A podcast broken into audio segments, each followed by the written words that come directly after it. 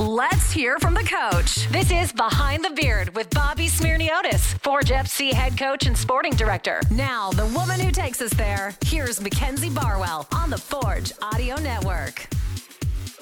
We're week 13 now. I honestly didn't know what to do with myself on Wednesday last week. There we go. I was freaking out. Good thing we had done week 12 uh, back in week In 11. advance, right? Yeah. Um, I did what you said. I had my fair share of pasta. Your favorite? I had this carbonara. Yeah. Oh my gosh. Where? Uh, Sienna. Sienna. Yeah.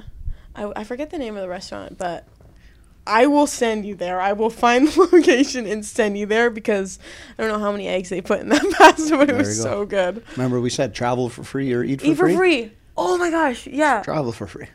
True. And then I'm sure the I'm sure the pasta wasn't too expensive. Probably not that expensive. There you go. I would pay for endless carbonaras There there. I swear to you. What was that one? What was that one lasagna-ish Greek Greek dish that we were talking about? Pasticcio. Yeah. You can't get that in Italy, right? No, okay, good. Because I actually thought about ordering it, and I was like, that would be humbling if it wasn't a thing. They tell you go next door. Yeah, yeah, exactly. That's my next stop, though. There we my go. next destination. Okay, um, back to our regularly scheduled programming. Aside from the Italy vacation, Just so we're clear, I didn't go on vacation. Yeah, yeah, yeah, yeah. Okay. On Friday, I was able to watch the match because we're six hours ahead in Italy, and the game is at 9 p.m., which meant here. Yeah. You were just finishing dinner? It was 3 a.m. though Yeah. in Italy, and I was I was I was eating so late, and I ended up eating so much pasta that I couldn't fall asleep. Like I was wide Sounds awake. about right. So at 3 a.m., I was able to watch. A few players that we didn't see a whole lot of, including um, Dav and Kwasi. Can you just briefly give us an update as to uh, current form with regards to injuries and whatnot? Yeah, so a few of them, uh, Jordan Hamilton, uh, David Choinière, and Kwasi Poku were 3 Mm-hmm. guys that have been uh, missing due to injury.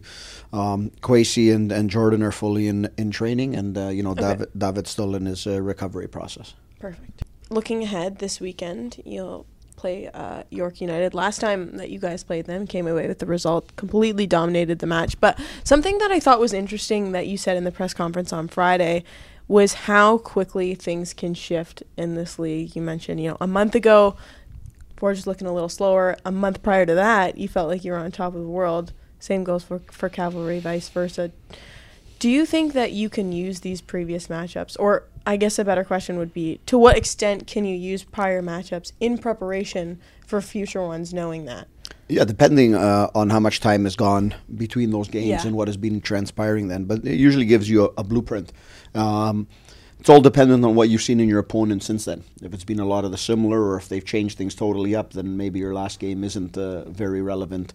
Um, Right, it's not reflective of yeah, what- it's not yeah. reflective of what of what we're going to see in them. But you know, the one thing's for sure that they're they're always uh, well contested matches. Uh, that's the thing. You know, they always want to come in here or when we're going there, and uh, everyone's trying to get the maximum three points. And it's the biggest thing I say usually after every game. It's and it doesn't matter whether you win, lose, or tie. Is you're only as good as your next one. Yeah. Um, you know, it uh, you don't get too excited or you don't feel like you're on the top of uh, of anywhere um, until the end of the season uh, comes and uh, you ask your waiter for the bill and you see what the the total is. Yeah. Right, and that's where you see what you've done. You know, it's and that's the uniqueness of, of the league, and uh, that's a little bit the way I, I carry myself, and I try and make sure that the team carries themselves.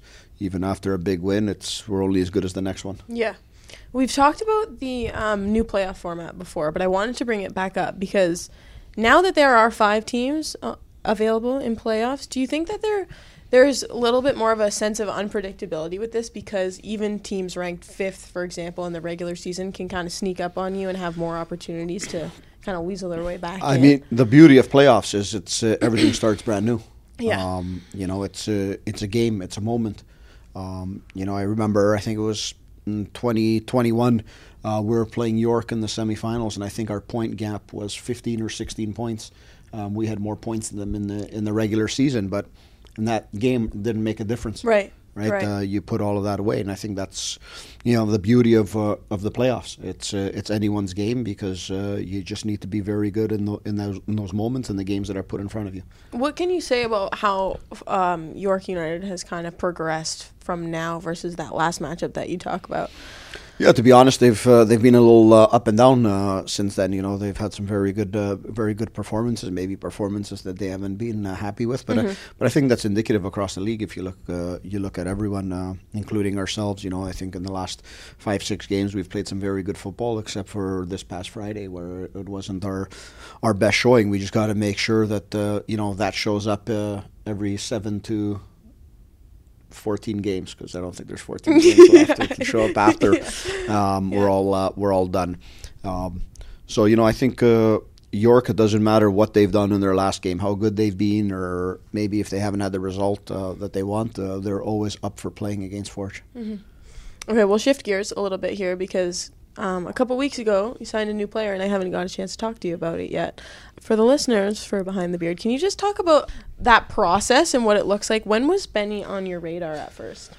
Yeah, Benni uh, has been on our radar for, for a while now. He's somebody we, we saw earlier in the in the season, um, and just uh, you know, kind of looking through profiles and different things that uh, that we may want to look for uh, when we get into the summer transfer uh, window.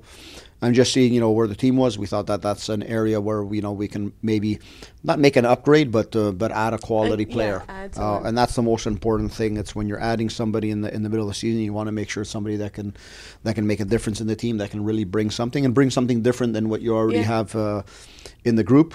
Um, you know, we started discussions. It uh, it went quite quick. We got him over here, and you know he's fully integrated now. He's he's training, got his first thirty minutes, and uh, you know I think he's uh, his fitness levels are, are very good right now. You always answer all my questions before I can. and he's ready ask to play.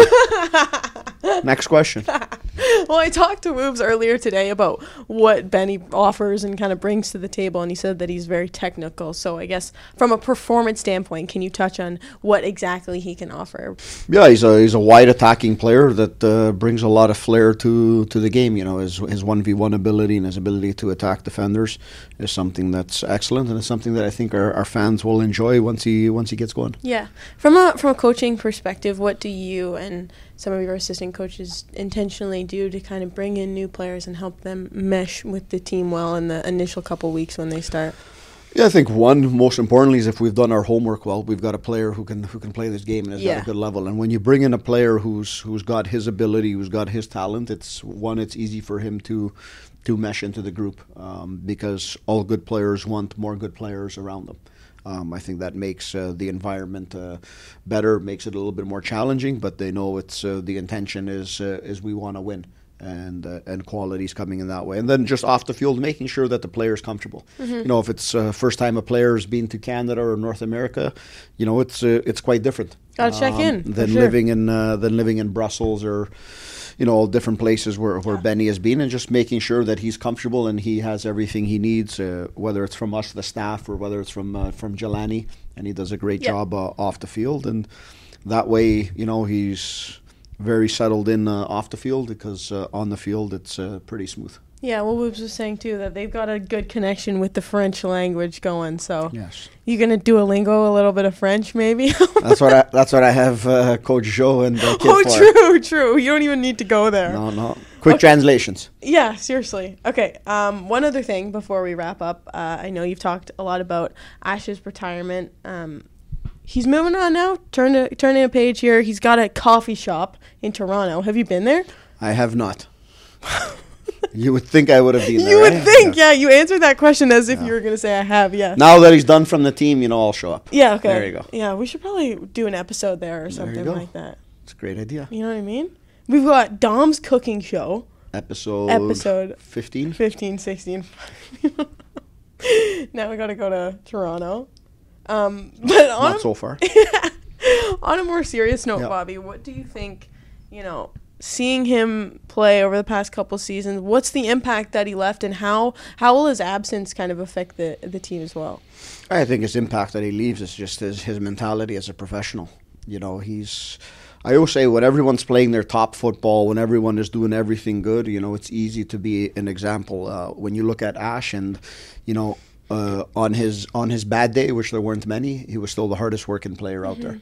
Um, he was the biggest cheerleader amongst uh, all the players. Um, uh, and I think that's fantastic for a group. This is a guy who came here with a, with a lot of experience, Um, he's a player that added a lot into our locker room and on the field.